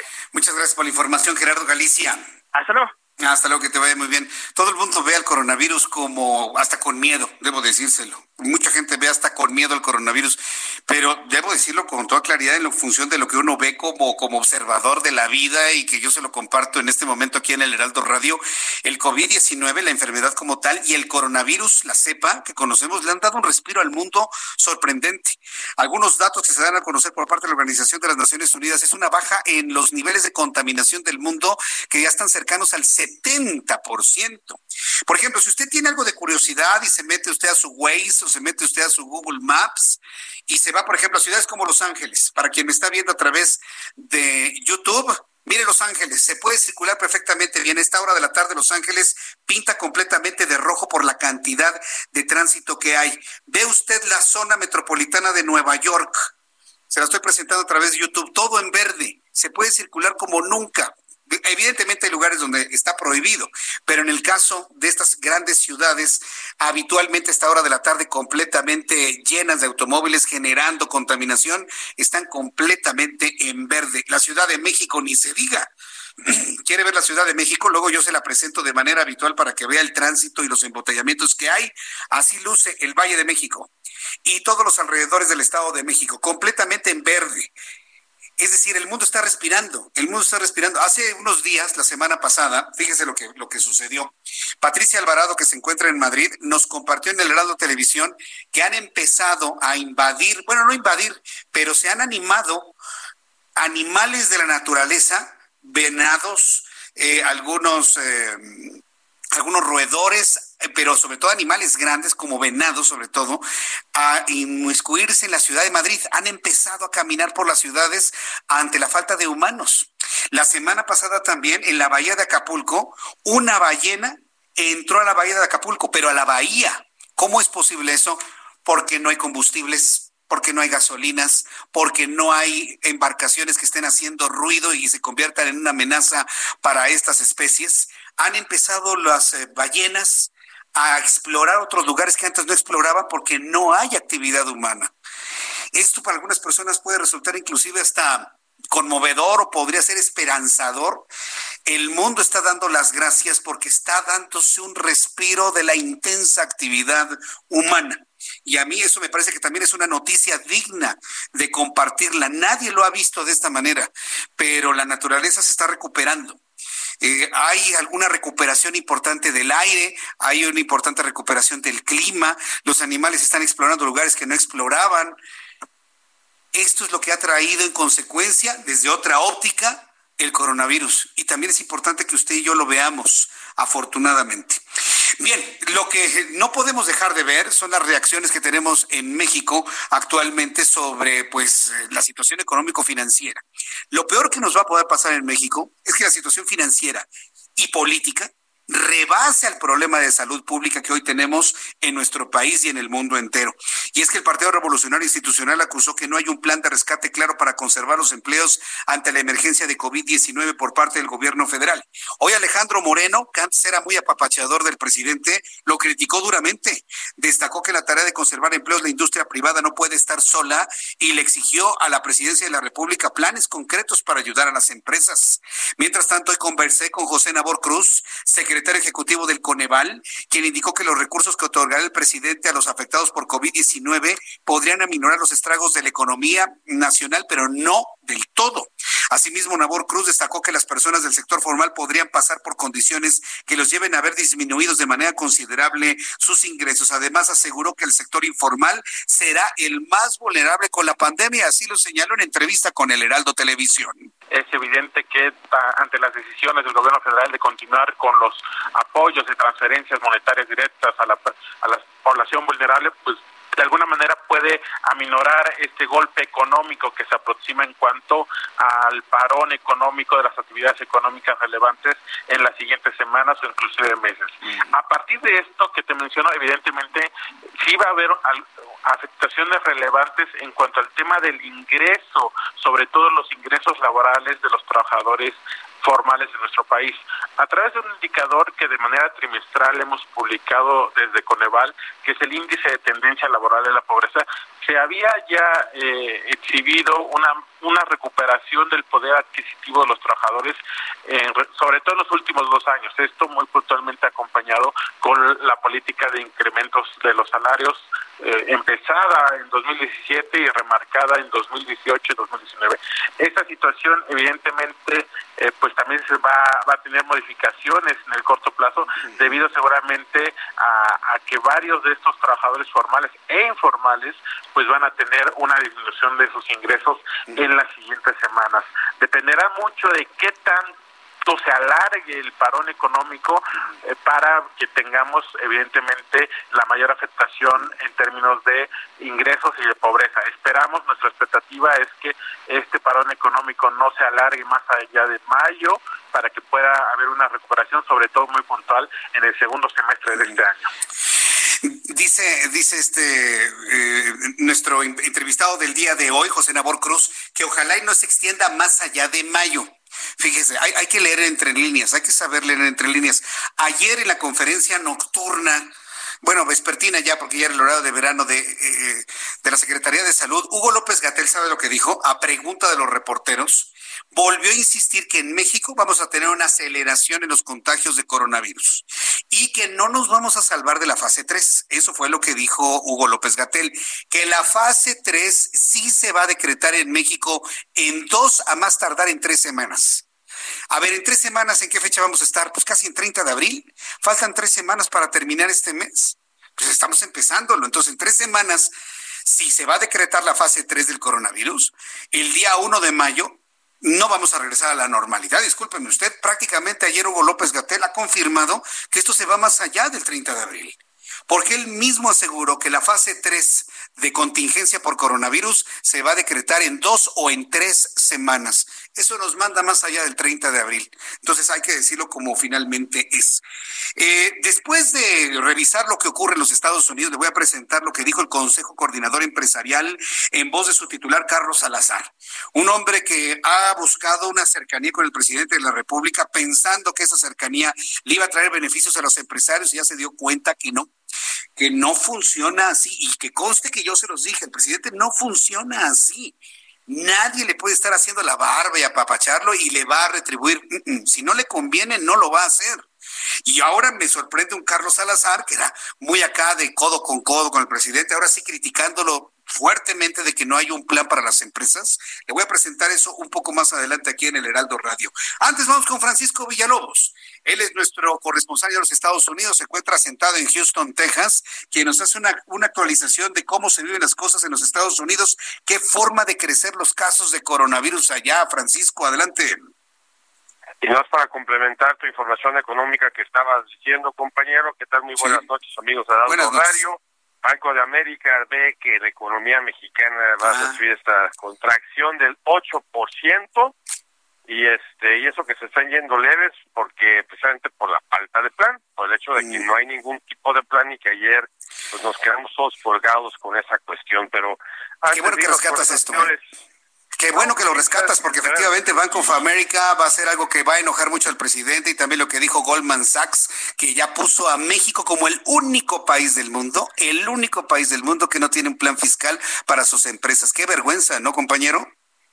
No, es que digo, son momentos extraordinarios que estamos viviendo y, o sea, de cuenta, digo, este, te puede decir la historia de cuántos presidentes y jefes de Estado que han tenido momentos extraordinarios en sus, en sus presidencias que se presentan en situaciones extraordinarias no previstas y que ameritan una reacción extraordinaria y pues yo lo que escuché ayer y no soy experto en política mexicana como tu compañero pero escuché una simplemente nos quedamos igual o sea que no hay ningún tipo de cambio aquí no pasó nada cuando el país está enfrentando quizás pueden argumentar propios extraños la peor crisis económica y, y de salud en la historia de la historia de México entonces realmente no sé qué está esperando para presentar ese plan y pues los inversionistas de este lado se dan cuenta de esa situación, se dan cuenta de lo que faltó ayer y se dan cuenta de que así como el presidente de Estados Unidos en su momento ignoró las realidades que le están explotando en la cara, lo mismo está pasando aquí este con su con su pues casi casi su compadre no del otro lado no bueno pero hay diferencias enormes digo este yo sé que no no es este monedita de oro Donald Trump en los Estados Unidos pero por lo menos él ha podido levantar sus empresas dos o tres veces y el que tenemos de este lado no tiene precisamente esa experiencia eh Francisco bueno este pues, y también o sea le explotó en la cara la situación le explotó en la cara ah no pues este, las, este, los, los, los líderes empresarios que le exigieron que reaccionara y los primeros que reaccionaban en el tema del coronavirus fueron precisamente de industria privada las ligas de fútbol las ligas de básquetbol las ligas este profesionales de deportes que fueron las primeras que cerraron. Y pues o sea este ahorita lo alarmante aquí del lado del lado norteamericano que esas conferencias de prensa de Donald Trump eh, que las está utilizando como como su plataforma de campaña ya que no puede hacer campaña ya que sus rallies han quedado suspendidos por la cuestión de la sana distancia en todo el país pues o sea este no no no no no toma el tema de, de, un plan fijo de cuándo se va a recuperar. Ahorita estabas hablando acerca del tema de que probablemente que para abril o sea aquí los más uh, digamos moderados expertos están planeando de que si bien nos va regresamos una más que dos que tres normalidad por ahí por junio agosto o sea nomás imagínate eso ¿eh? o sea de aquí no están viendo una normalidad inmediata aquí están ya están hablando de temas de junio agosto junio julio perdón este para agosto quizás este ya empezar las reuniones o empezar las ligas de fútbol, los estadios y demás. Y lo que dijo Anthony Fauci el día de hoy, que es el epidemiólogo principal de los Estados Unidos, es de que realmente una realidad este pre-coronavirus jamás va a volver la humanidad hasta que se consiga la vacuna. Hasta que se tenga una vacuna y tengamos la certeza de que así como la influenza nos vamos vacunar y tener algo que nos vaya a cuidar contra el coronavirus, o sea, estamos en una situación que estamos a la merced del virus hasta que haya una especie de cura. Hoy los Estados Unidos, compañero, pasó la cifra de los 10.000 fallecidos o sea, tres veces más de los que fallecieron los ataques 2 de septiembre, para un total de 10.868 este, personas que han fallecido, 1.252 personas más que ayer, y un total de casos de tres, 366.906 casos, 10.868, perdón, 30.233 casos más que el día de ayer. Entonces, una todavía no llegamos a esta este clímax de contagios, no quiere decir de que se esté mutando el virus o está más contagioso y nada, pues simplemente no hemos llegado a esa totalidad de este de número de contagios, pues, eh, este que, que reflejen que esta sana distancia que se está tomando en todo el país está funcionando. Bien, Francisco Villalobos, pues vamos a estar muy atentos de cómo van subiendo los números. Estamos lejos todavía de que se empiece a aplanar la curva allá en los Estados Unidos. Mañana actualizamos los números y como siempre te agradezco mucho, Francisco.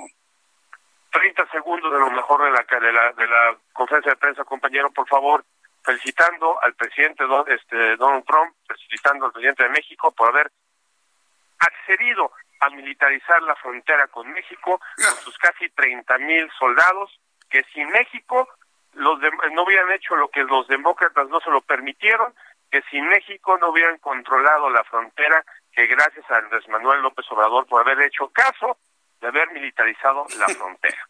¿Cómo? Ahí está el muro, ahí está el muro.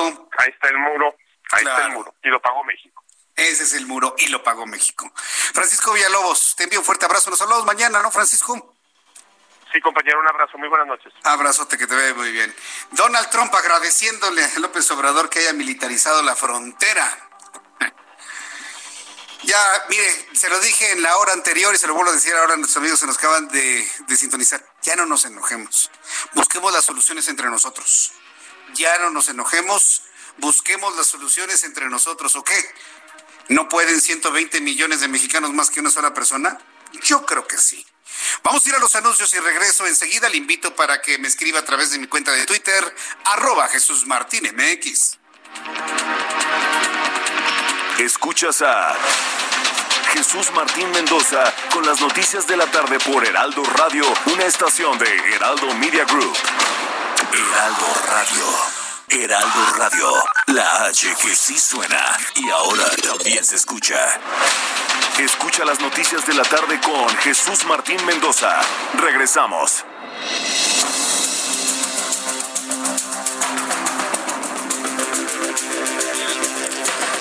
Corte, corte. Son en ese momento las 7 de la noche con 31 minutos hora del centro de la República Mexicana. Y bueno, pues le tengo un resumen con las noticias más importantes hasta este momento aquí en el Heraldo Radio.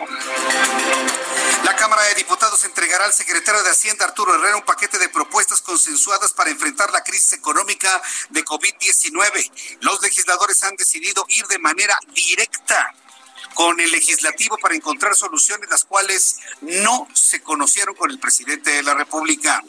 Al momento, empresarios de Jalisco se deslindan de la petición que hace el Consejo Coordinador Empresarial y buscarán el acercamiento directo con el gobierno federal. Consideran que ya deberían haberse liberado apoyos al sector y que el Consejo Coordinador Empresarial no ejerce la representación que ellos esperan. Ahí tenemos, por ejemplo, una reacción de empresarios que no ven representatividad de un Consejo Coordinador Empresarial que ha estado primero con el presidente, luego con críticas y que no les han de alguna manera eh, gustado o llenado los, eh, los planes que se han presentado. Hace unos instantes inició la conferencia vespertina sobre coronavirus. Hace unos instantes, Hugo López Gatel y José Luis Alomía han informado sobre, sobre el incremento de personas fallecidas en nuestro país. Este ya se fue a 129 personas fallecidas. Eh, con más de 2.239 casos confirmados de coronavirus.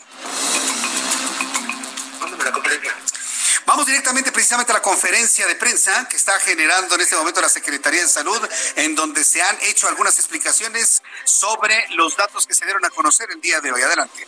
Pero quisiera conocer el listado o la institución que se encarga de, pues, de dar a conocer estos datos. Eh, correcto, normalmente eso tendría que caer un poco más en el marco de la, precisamente de la autoridad sanitaria que regula la actividad tanto del otorgamiento de servicios de salud como en su momento los procedimientos que se llevan al interior de este tipo de, establecimientos. Eh, hacemos la consulta para ver si esta autoridad en su momento ha emitido alguna sanción de manera este, directa u oficial y con gusto les traemos el dato. Y ya por último, la segunda pregunta. Ayer también se dio a conocer que un zoológico de Nueva York, en Estados Unidos, eh, determinó que algunos felinos, al menos seis felinos, dieron positivo a la prueba de COVID-19. Eh, esto de, ser verdad que el, el, virus se puede transmitir a animales, ¿cómo cambiaría el, protocolo para evitar este tipo de transmisión? Y si en México se están haciendo algún tipo de vigilancia animal también para detectar ese tipo de casos. Gracias. Cómo no, gracias. Eh, al inicio de la epidemia, cuando estaba en China, también se conocieron algunos casos eh, aislados o puntuales de transmisión aparentemente de humanos a animales domésticos. Hasta el momento no existe evidencia de que sea un fenómeno generalizado. No es de sorprender que esta transmisión reversa pudiera existir. Este virus, recordemos, es un virus zoonótico, originalmente estaba en el en las otras especies animales diferentes del humano, entonces no, no es sorprendente que pudiera tener una reversa. Pero hasta el momento no, no se ha identificado como un fenómeno generalizado que amerite un cambio en las prácticas de prevención. Aquí quiero aprovechar. Bien, es precisamente, es precisamente la voz de Hugo López Gatel, subsecretario de Promoción a la Salud. Me parece que esto es muy importante lo que ha mencionado, e inclusive va en el sentido de la preocupación de algunas personas que inclusive han entrado en contacto conmigo a través de redes sociales. Personas que les preocupan que la ignorancia, lamentablemente, que existe en algunos sectores del país, conduzca a algunas personas inclusive a deshacerse de sus perros y de sus gatos. De hecho, hemos conocido a través, he conocido a través de estas personas de grupos que protegen animales, que rescatan perros, que se han encontrado con casos de personas que han abandonado a sus mascotas, a sus compañeros, a sus peludos, como algunos les dicen, otros les dicen perrijos, porque pues, se enteraron que los perros y los gatos tienen coronavirus y que no se los vayan a pegar. Entonces, qué, qué, bueno que el secretario está haciendo este llamado. Me parece que es muy importante que se haga un llamado a, a, la sensibilidad. No tiene usted por qué ni mandar sacrificar a sus perros y a sus gatos, ni abandonarlos en ningún lado. No hay ninguna evidencia científica de los que los coronavirus que poseen de manera natural los perros y los gatos pasen a los seres humanos. Nunca lo han hecho. Pero pues le digo, platicábamos hace unos instantes de los efectos de una sociedad que se muestra ignorante, inclusive en las agresiones para con las personas, pues imagínense con algunos perros y gatos. Se tienen datos de este tipo de abandonos y qué bueno que ahora también se hace ya este llamado para no caer en esa injusticia, por decirla de alguna forma. Bien, regresaremos a ratito con más de la conferencia. Recuerde que dura exactamente una hora, termina antes de las ocho de la noche y saludo con muchísimo gusto a Gerardo Rodríguez, nuestro compañero columnista del Heraldo de México, experto en temas de seguridad. Estimado Gerardo, gusto en saludarte. Bienvenido. Muy buenas tardes. Buenas tardes, Jesús Martín. ¿De qué nos vas a hablar hoy, estimado Gerardo? Mira, la columna del día de hoy para el Heraldo de México fue sobre las señales de alerta para la economía mexicana. Este tema de la crisis del coronavirus es un equilibrio perverso entre la salud de la población de los mexicanos y las afectaciones a la economía porque estamos cerrando nuestras actividades para protegernos. Hay datos muy contundentes que comparto en esta columna que quisiera eh, participarte a ti y a tu auditorio. Estamos prácticamente en una recesión económica en los tres países de América del Norte. La proyección para la economía de Estados Unidos es que caerá 2.9%, la de Canadá 3.2% y el PIB de México, escucha esto Jesús Martín, el promedio de al menos 12 instituciones financieras nos da un 4.24% de reducción del Producto Interno Bruto.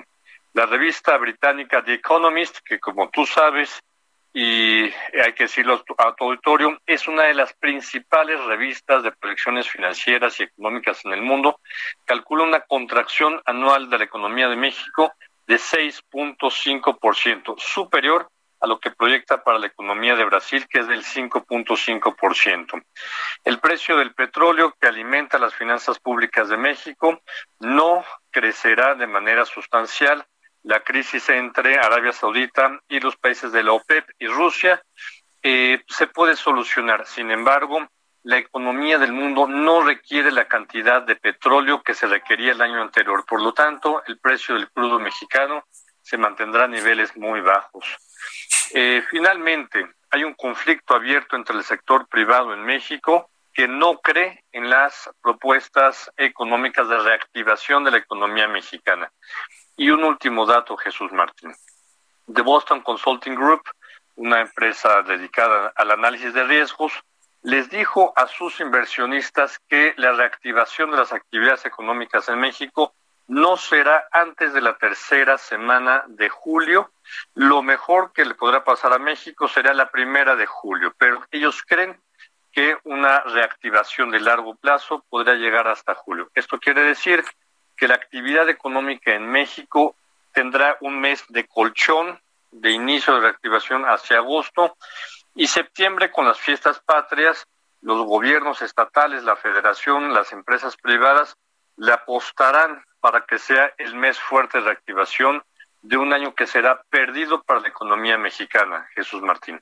Qué barbaridad. Sí, hay, hay, fíjate que hubo una conferencia en días anteriores donde una respuesta de Hugo López Gatel no nada más hablaba del mes de agosto, hablaba del mes de septiembre inclusive, junto con Marcelo Ebrard, en donde, bueno, pues hablaban de la importancia de aplanar la curva eh, para no extender por más tiempo la parálisis del país y que traiga pues un año completamente de, de un incremento en la pobreza en nuestro país y hablaban precisamente de esas fechas, entre agosto y septiembre. Mira qué bien coincide con lo que ha estado pronosticando Boston Consulting Group, eh, mi querido Gerardo.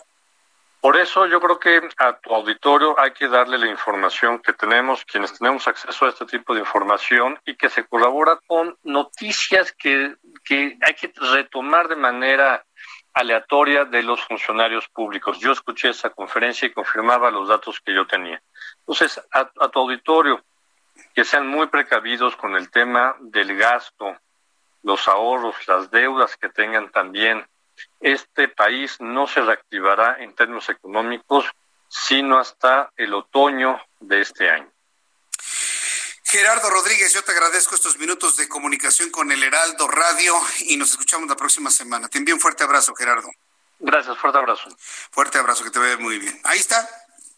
Ahí está precisamente Gerardo, ya tenía estos datos, los ha ido manejando desde hace algunos días no dudaría que inclusive hasta los retomó Hugo López Gatel y Marcelo Ebrard en la conferencia de la semana pasada. Y todo está indicando que esto se nos va hasta agosto, si no es que septiembre, finales de julio, principios de agosto, cuando pudiésemos ya tener un proceso de inicio de reactivación económica. Ahora, ¿de dónde? ¿De dónde?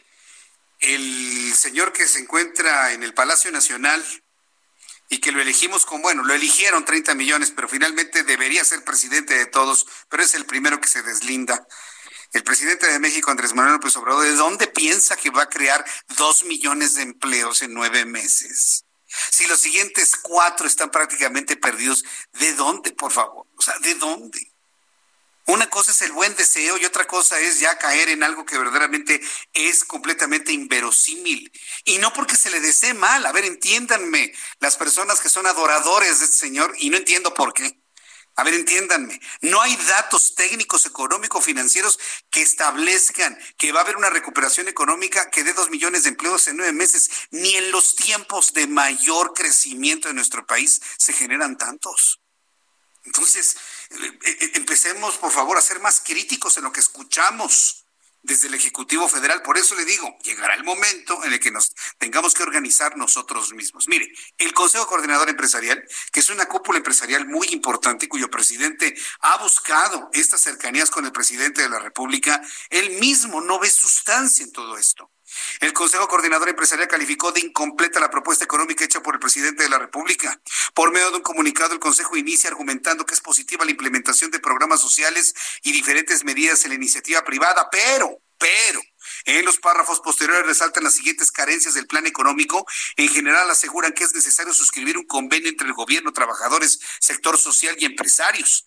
Nuestras propuestas no han sido tomadas en cuenta aseguran en una parte del texto. Esto fue lo que dijo Carlos Salazar Lomelín, presidente del Consejo Coordinador Empresarial. pues sin duda es otra negativa. Nuestra obligación ha sido presentar eh, soluciones eh, y, por eso es importantísimo que ustedes vean el documento que se llevó el día 2 de, abril a, a la famosa comida que se sostuvo con el presidente. Ustedes están viendo que el sector empresarial de una forma responsable y de una forma buscando la unidad ha ido presentando alternativas y opciones. Nosotros hemos buscado siempre propuestas para que podamos como mexicanos salir de cualquier crisis que se nos enfrente. Hemos seguido también proponiendo formas en las cuales podemos desarrollar el potencial que sabemos que tiene nuestro país. No es nuestra culpa el que nuestras ideas eh, no hayan sido aceptadas. Yo lo veo y nosotros lo vemos como una enorme responsabilidad de parte nuestra de que en vez de abandonar la tarea porque se nos cerró una puerta, eh, sigamos insistiendo siempre en el beneficio de México. A ver, yo, le pregunto desde aquí a Carlos Salazar Lomelín. Usted sabe que este servidor y el Consejo Coordinador Empresarial hemos tenido contactos desde hace muchos años. ¿sí? Desde Juan Pablo Castañón, sobre todo en los dos periodos que estuvo Juan Pablo Castañón, el contacto con nuestro programa de noticias fue muy intenso. Pero ahora con Carlos Salazar, preguntarle desde aquí, don Carlos, ¿qué esperaba? ¿De verdad creía que el plan que usted le presentara al presidente de la República lo iba a aceptar? O sea, ¿qué parte estos líderes y estos grupos de la sociedad no han entendido que solamente se hace lo que piensa López Obrador. A ver, ¿qué parte no han entendido? Yo lo vengo diciendo desde que el hombre estaba en campaña hace 18 años. A ver, ¿por qué Carlos Salazar se lamenta de que no hayan tomado en cuenta su propuesta? Señor Carlos Salazar, con todo cariño, respeto, yo lo conozco a usted. ¿Cuándo pensó usted que le iban a hacer caso? Si aquí lo único que vale, lo único que se hace es lo único que piensa el presidente de la República, por encima de las recomendaciones de su gente más cercana. ¿Por qué cree que se fue Carlos Ursúa? Porque el presidente no le hacía caso a ninguno de sus planes lógicos para el crecimiento de la economía. Por eso se fue Carlos Ursúa, lo ha dicho en todos lados. Entonces, señor Carlos Salazar, no se lamente de que el presidente no le haya tomado sus ideas y sus propuestas que le presentó en un papel cuando se fueron a comer. Es normal, así lo hace él y siempre lo ha hecho así él. Ahora, tomando ya en cuenta esa realidad, porque no hay más, hay que tomar decisiones como país, hay que tomar decisiones como sociedad, como empresarios, junto con el legislativo y el poder judicial, y a salir adelante y a tratar de resolver el problema.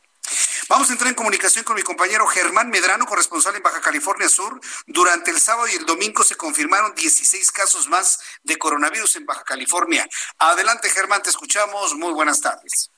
Muy buenas tardes, Jesús Martín. Efectivamente, fue un fin de semana intenso aquí en Baja California Sur porque tan solo el sábado se registraron los primeros seis eh, positivos de coronavirus y el domingo fueron 10 para sumar estos 16 en total. El municipio de Los Cabos continúa siendo uno de los municipios, o más bien el municipio donde se han detectado más casos, 28 casos, mientras que en La Paz sumaron 8, de los cuales el domingo falleció el tercer caso, quedando en 5 y 3 fallecidos.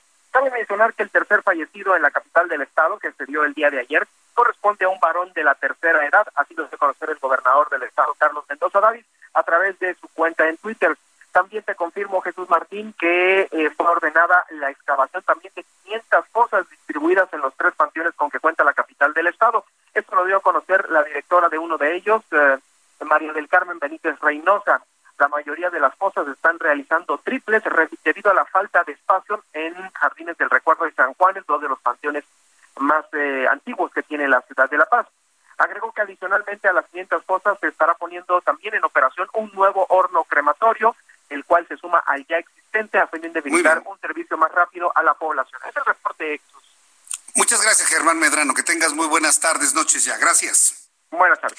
Noticias rápidas. Le informo que la Policía Capitalina de la Ciudad de México se han detectado nueve casos de coronavirus en sus filas. También informarle que murió un policía que se enfermó de coronavirus y se sospecha que lo contrajo durante el Vive Latino.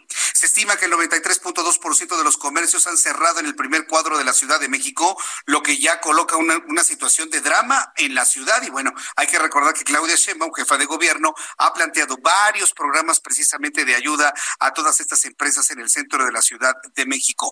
Goldman Sachs, y a propósito de lo que estábamos hablando con Gerardo Rodríguez, Goldman Sachs está informando que México es el único país del mundo que no tiene un paquete fiscal para las empresas y por lo tanto se ha determinado de que la contracción del Producto Interno Bruto de nuestro país por parte de Goldman Sachs no va a ser del 1.6 sino del 4.3%.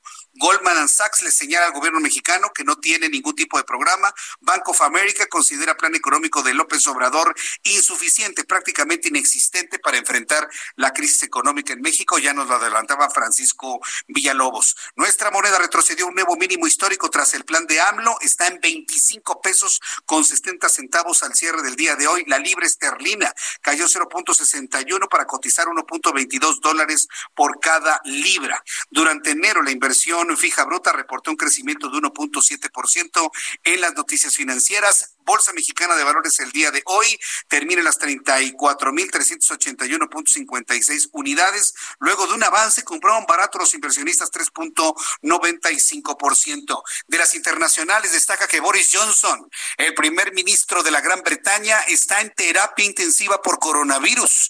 Esto lo informó el secretario de Relaciones Exteriores del Reino Unido, quien ha tomado el control de las decisiones en el Reino Unido porque la reina está resguardada. El príncipe Carlos no el príncipe William no lo dejan. Y luego Boris Johnson en terapia intensiva, no bueno. Esa es la situación que se vive en el Reino Unido. Antes de despedirnos, toda la información deportiva con Roberto San Germain. Roberto, qué gusto saludarte, bienvenido. ¿Qué tal? Buenas tardes, me quedo Jesús Martín. Buenas tardes a la gente que también nos sintoniza. Y las noticias que han dado la vuelta hasta el momento fue la muerte de la madre de Pep Guardiola, como tú sabes, la señora Dolores Sala Carrió era la madre del entrenador Pep Guardiola y murió desgraciadamente a causa del COVID-19 y varios equipos donde estuvo el catalán, como el Barcelona, lamentaron la pérdida de la señora, también el Bayern Múnich, el Wolverhampton, también así como el Real Madrid, el Chelsea, el Arsenal, el Manchester United, el Nápoles el Olympique de Marsella, y obviamente el Manchester City pues es una lástima, Pep ya sabía de esta situación de su madre, es más, la semana pasada Pep Guardiola había dado, sí había donado un millón de euros para encontrar la cura para el COVID-19. Desgraciadamente su madre muere, la señora Dolores Sala Carrió, que en paz descanse. Y bueno, ahí estábamos viendo Pep Guardiola, la verdad es que también las imágenes son desgarradoras viendo a este hombre que no puede ir a ver a su madre por la situación que se pues está viviendo no con puede esta viajar, pandemia. exactamente. No, no puede, Qué imagínate tú qué- tener qué a un ser, sí, un ser querido y no puedes estar ahí con ella. Y fíjate, estamos hablando, estuve muy atento a lo que se hace en el noticiero. ¿Tú te imaginarías, y la gente que nos sintoniza, que la Fórmula 1 tendría problemas económicos? Pues solamente porque tú me lo digo, aunque va a ser el 31 de octubre o 30, 31 y 1 de noviembre, ¿no? Ya, ya estaríamos normalizados en principio, ¿no? Pero, eh, ¿por qué me comentas esto? Porque fíjate, a causa de esta crisis sanitaria y económica generada por el COVID-19, Zach Brown, que es el CEO de la escudería McLaren, afirmó que dicha pandemia va a poner en graves problemas a la Fórmula 1 y es más, para el 2021 puede ser que desaparezcan cuatro escuderías. Cuatro, por no haber corrido en todo este año. Los únicos dos que no tendrían problemas serían Ferrari y Red Bull. Los demás ya están pasando aceite y varios de ellos ya le están bajando hasta el salario a sus pilotos. En McLaren les dijeron a los dos pilotos, ¿sabes qué? A la mitad. Y otras más podrían ser también que vivan esta situación y en una de esas también la de Checo Pérez, a pesar de que consiguieron estar con Aston Martin y todo lo que tú quieras y que tienen solvencia económica, el no correr ninguna carrera este año no tienes entradas. Qué barbaridad. Oye, yo no me hubiera imaginado una cosa así. Todo el mundo pensaría que el mundo del deporte motor pues tendría dinero por todos lados. Ya esto, verdaderamente sorprendente lo que me estás eh, comentando, eh, Roberto. Lo continuamos platicando mañana. ¿Qué te parece en el Heraldo Radio? Y me ha dado mucho gusto saludarte en esta tarde, Roberto. Gracias, igualmente, que pases una buena noche y tengas un buen inicio de semana, igual que los radioescuchas. Muchas gracias, que te vaya muy bien, gracias. Es eh, Roberto San Germán, nuestro especialista en deportes, con toda la información deportiva. Y mire nada más, el deporte motor pasando aceite, como nos lo comentó nuestro especialista en deporte. Ya nos vamos, nos vamos hoy un poquito antes, pero le recuerdo que iniciamos nuestro programa de noticias en punto de las seis de la tarde. Hoy se nos fue como agua de las manos. Me quedaron muchos asuntos que comentar, platicar, informarle, pero la cita es mañana, 2 de la tarde, Heraldo Televisión, 6 de la tarde, Heraldo Radio. Le saluda siempre Jesús Martín Mendoza. Escuche usted el Heraldo Radio, se mantiene, por favor, manténgase en estas frecuencias en toda la República Mexicana y Dios mediante nos saludamos mañana. Que le vaya muy bien, que pase usted muy buenas noches.